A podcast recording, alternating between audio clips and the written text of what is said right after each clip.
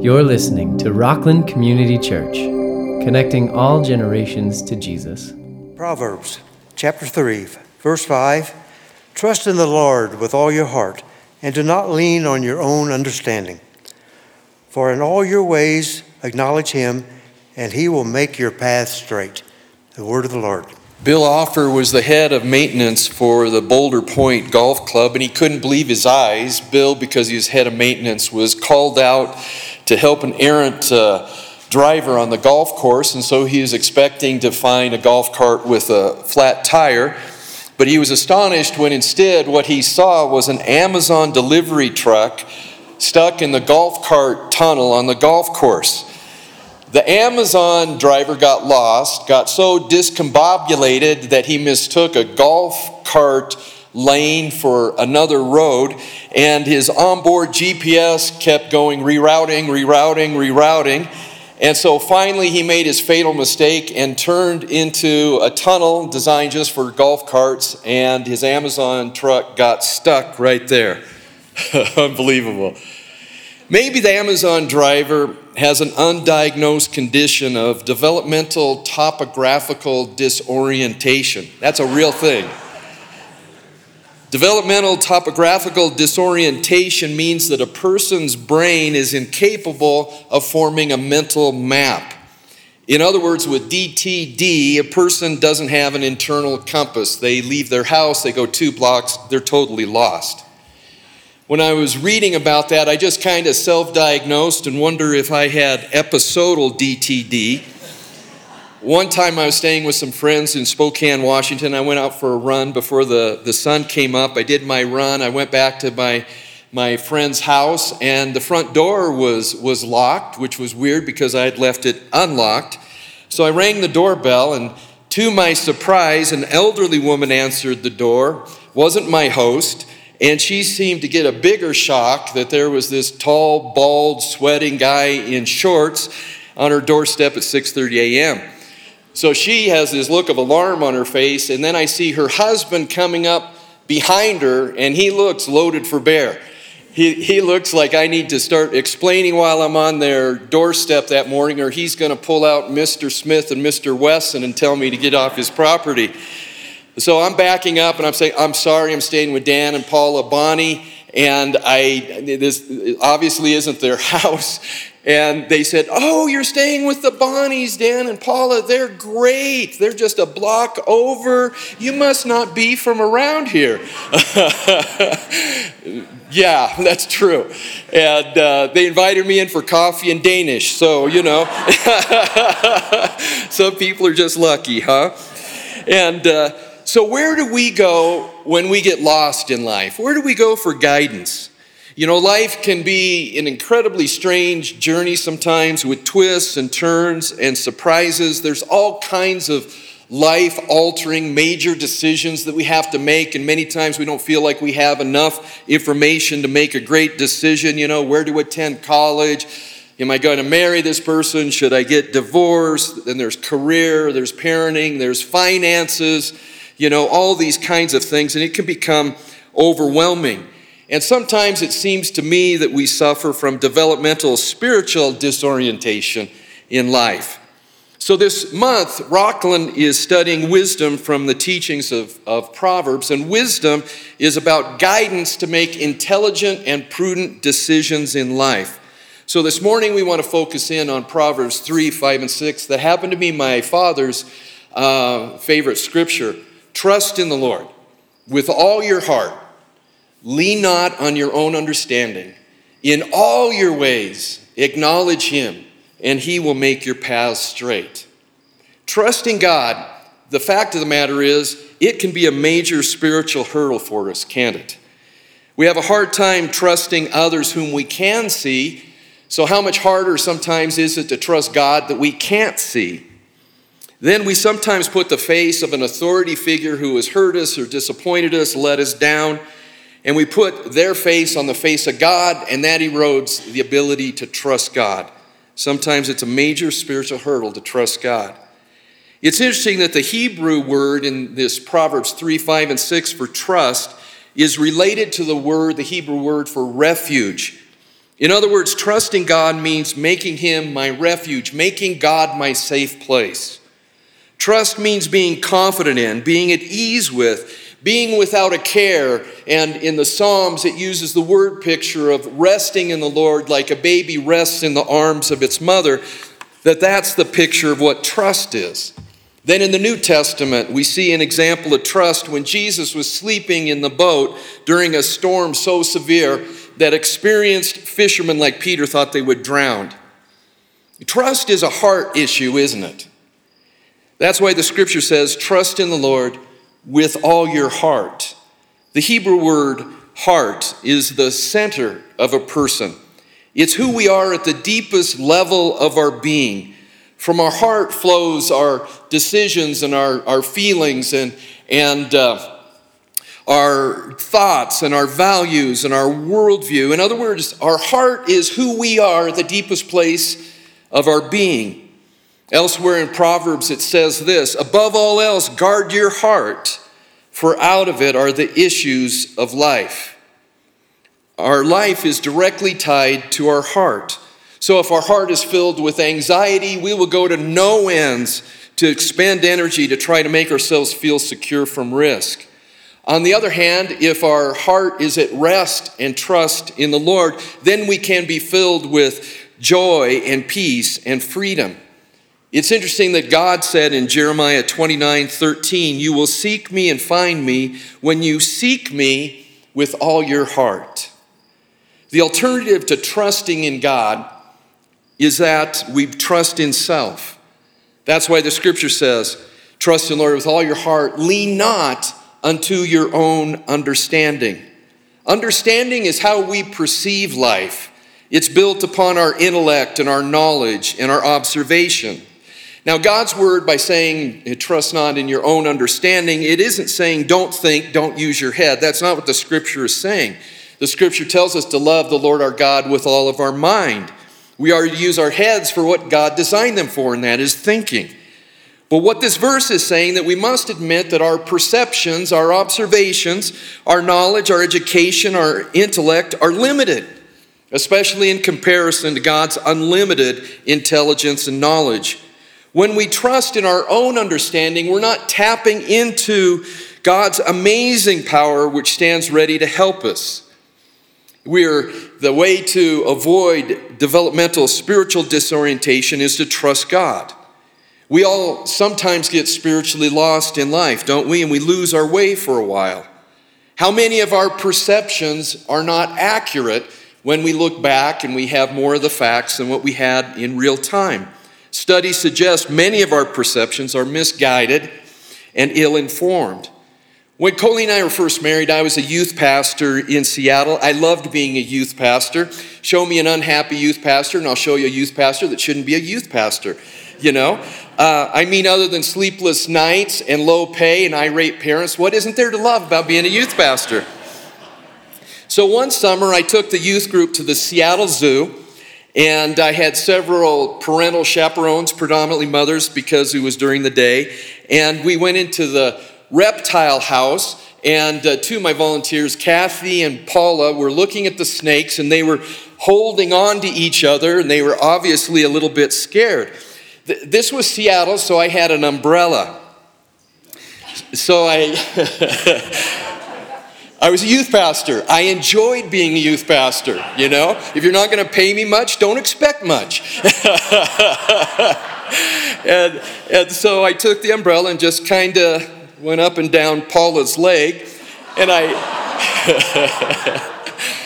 watched her stiffen, and she said, Kathy, don't look down, but something's crawling up my leg. And eventually Paula and Kathy and I had a great laugh about that eventually.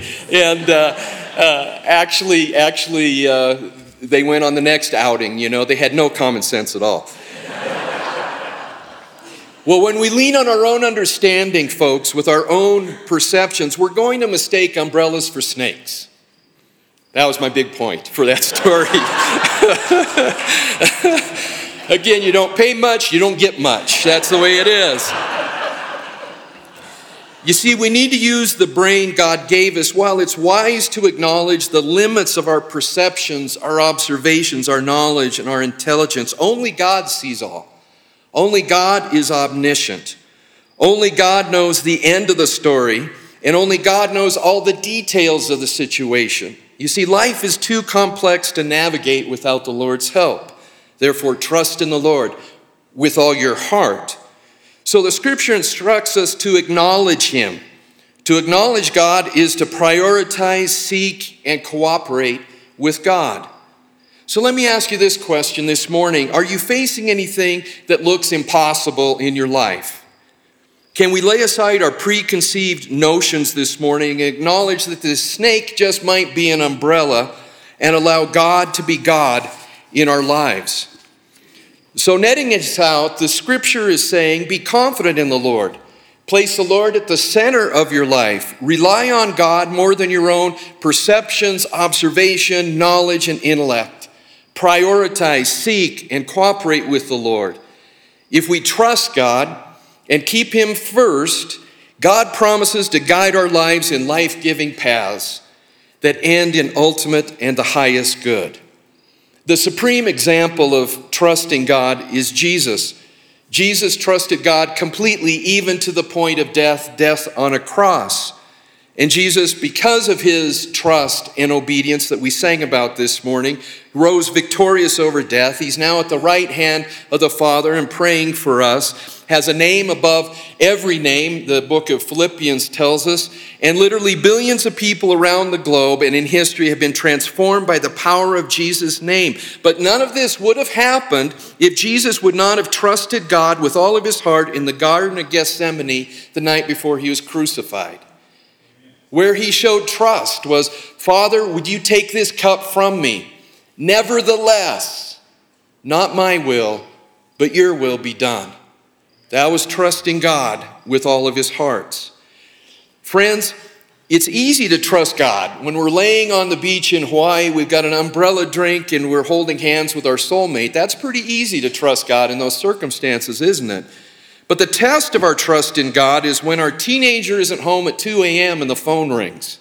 At that point, will we run away from God, take back control of our lives, and trust in ourselves, or will we double down like Jesus, trusting in God with all of our heart? So where in life right now are you struggling to trust God? Could it be finances and career, marriage, family, health, the future? What would it be? This morning, in a few moments, as we fellowship with the Lord in worship around Holy Communion, I encourage each one of us to give over that issue to God this morning and to choose to trust him and to rest in him with all of our heart.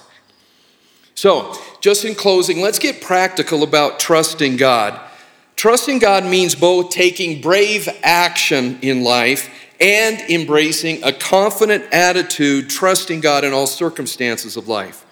Remember the disciples, they were in the boat on the Sea of Galilee without Jesus, and then in the middle of the night, it says that Jesus was walking on the water. And then remember, Peter said, Jesus, can I come out and walk on the water too? And Jesus says, come. And Peter gets out of the boat, and he's walking on the water until the scripture tells us he takes his eyes off of Jesus, he puts them on the wind and the waves, and then he begins to sink. This story teaches us that trust grows when we focus on Jesus, but fear grows when we focus on the problems. What's interesting is brain science talks about that, which is a whole subject for another day, the connection between body and soul, and why it says in Romans to offer our bodies as a living sacrifice. But there's an interesting TED Talk by David J.P. Phillips that talks about brain hormones that are released, and he calls it the angel cocktail or the devil cocktail. The angel cocktail is oxytocin, endorphin, dopamine, things where we feel love and joy and hopefulness. And then the devil's cocktail is cortisol and adrenaline, fight or flight, where we're stressed, we're having a hard time thinking, we're irritable, and these kinds of things. What's interesting, what my point here is if they would wire up our bodies this morning, as we're singing together, beautiful music with Susan and Heidi. And wasn't that beautiful? Isn't it great to be back together again? I am so glad you're not wearing masks. That freaked me out. It's so nice to actually see your faces. But anyway, when we sing together, oxytocin and endorphins are released into our bloodstream. When we go into the fellowship hall and we have donuts and coffee, you know, we have the sweet, doughy dopamine going into our brains. And it's true. And when we laugh together, those kinds of things are released into our brains. And so, in other words, folks, there's a mind, body, soul connection here. That one of the takeaways this morning is when you're really afraid, sing one of these songs to yourself. And you say, well, I don't have a very good voice. It says, make a joyful noise unto the Lord. And I do that. Somebody's driving by and look, and you're singing, and they think you're crazy. That's their problem. You know, what they think is none of your business right there. And so we can understand that, that trust is something that literally helps our bodies, helps us deal with stress. So Peter's example showed us that brave action and confident trusting in Jesus is what trust is about. And when Peter began to lean on his own understanding, what's his own understanding? It's impossible for human beings to walk on water. Wouldn't we all agree with that? Yes, absolutely. But what he didn't take into account is all things are possible with God. And that's what was happening there, trusting God because he can do what we cannot do. So where in your life is God calling you to trust him by taking brave action? Then are you choosing in the face of adversity, are you choosing a confident attitude, trusting fully in God? You remember Shadrach, Meshach, and Abednego and Nebuchadnezzar, the narcissist, the king of Babylon, with his 90-foot-high statue, and everyone was to worship it and bow down to it. And Shadrach, Meshach, and Abednego said they weren't going to do that. And he said, I'm going to throw you in the fiery furnace. And they said, remember what it says in the book of Daniel, that they said, God can deliver us and God will deliver us, but if he doesn't, we still won't bow to your idol. That's trusting the Lord with all your heart. You see, trust is built when we have a clear view of who God is. Who is God? The Bible says he's all-powerful, he's all-wise, he's compassionate and gracious, he's slow to anger and abounding in loving kindness. God is just and righteous. God is holy. God is our Father. Nothing is impossible with God. You see, big trust is rooted in an accurate picture of who God is. That when we face fear, we need to go back and remember who is God.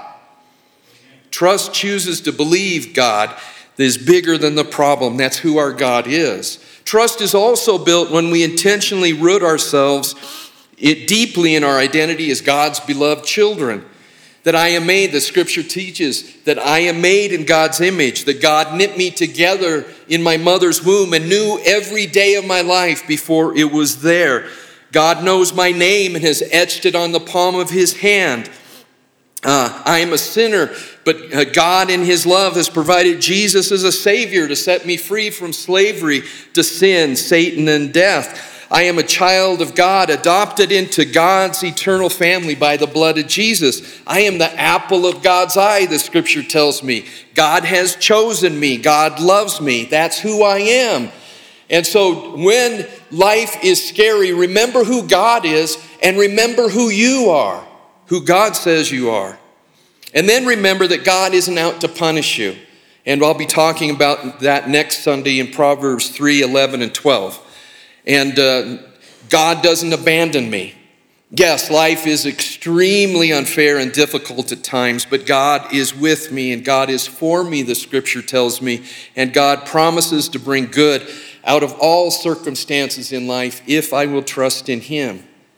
So the question of the day is this: will I trust the Lord with all my heart? Our daughter Becca, when she was 10 days old, had to go into the pediatric ICU. She had RSV, it's a respiratory virus, and we couldn't touch her for several days. She was in that little incubator deal. She was at Queen of the Valley Hospital in West Covina, California. And I remember when the doctor told Colleen and I, the next 48 hours will tell us. And it's like, tell us what? And he said two things. One, if she's going to make it. And then number two, will she have long-term lung problems? It's a Catholic hospital. We went down in the chapel, Colleen and I got down on our knees, and we gave Becca over to the Lord again and said, Lord, please heal her, but if not, help us to trust you with all of our heart. And I can tell you that Becca obviously lived through that, and she played soccer and different sports and no problems with her lungs. And I can tell you today, decades later, that the Lord is still with Becca and helping her. I'm here to tell you, in other words, from my personal testimony, God is trustworthy. God is trustworthy. The last time I spoke here at Rockland, two people said they're disappointed in my message, which, you know, it was only two, so I felt like it was a good morning. Do I keep track? No, not at all. They're disappointed in my message because I didn't show any pictures or tell a story about my granddaughter Peach. So, yeah, you thought it was something worse, didn't you? And I don't know why you'd come to that conclusion. So here's a picture and a story. This is a picture from just 2 weekends ago. That's Peach right there at her 5th birthday party. I can't believe she's already 5. By her dear friend Beatrice, who's next to her. And it was their survival-themed party. And the purple team was made up of predominantly Peach, her young friends, and their moms. And I was on the green team that was made up of Peach's uncles, Jesse, Randy, and Pedro, and the older cousins. So our stacked green team crushed those little girls on the purple team in the 3 survivor challenges. Hey, no judgment here. It's America. We live on competition. It was good for them. It'll help her grow up. After the 3 challenges, Peach's dad, my son Dan, who will be in the next service, said, "We have a surprise. We want to declare the winner of Survivor today." Then Dan nodded to me, and under my breath, I said, so my team could hear it, I said, 1, 2, 3, and then in unison, we said, "Peach!" And it's at that moment, that's where the picture was taken, that this unbridled, innocent joy, she began to spontaneously jump up and down, just so excited, and it's a moment I'll never forget. We have it on a video too, where she's jumping up and down. She was so happy from the depths of her sweetheart. Don't you just love the innocence of childhood? It's just so good for our souls. Here's the point. Peach won, not because of her performance, but because she is dearly, irrevocably, crazily loved. And that's why we should trust the Lord with all of our heart. Not because our performance is perfect, because it's not, but because you and I are so dearly, irrevocably, crazily loved by our Abba who is in heaven. He so loved us, he sent his son to die in our place. That's how much God loves us. So can we choose to trust this God of love who loves you with all of his heart in all circumstances of life, no matter how dark and scary it gets? Trusting God with all my heart isn't always easy, but it's always the ultimate good. It says in Romans chapter 8, verse 35, "Who shall separate us from the love of Christ? Shall trouble or hardship or persecution or famine or nakedness or danger or sword? No, in all these things we are more than conquerors through him who loved us. For I am convinced that neither death nor life, neither angels nor demons, neither the present nor the future, nor any powers, neither height nor depth, nor anything else in all creation will be able to separate us from the love of God that is in Christ Jesus our Lord." Let's have a word of prayer. Heavenly Father, as we move now into Holy Communion, we hunger and thirst to fellowship with you, to have our spirit and your spirit connect spiritually, and to be filled afresh with the knowledge deep in our souls that you love us, that you're with us, and that you'll guide us through the valley of the shadow of death in this life, and we will be with you forever in your home in paradise. Thank you for each person here, Lord. And even if we're barely hanging on with two fingers and trusting you, thank you, God, that even a mustard seed of faith is enough. And we bless you. So, Lord, during Holy Communion, Lord, we're here seeking you, and we thank you that we'll find you when we seek you with all of our heart. In Jesus' name, amen.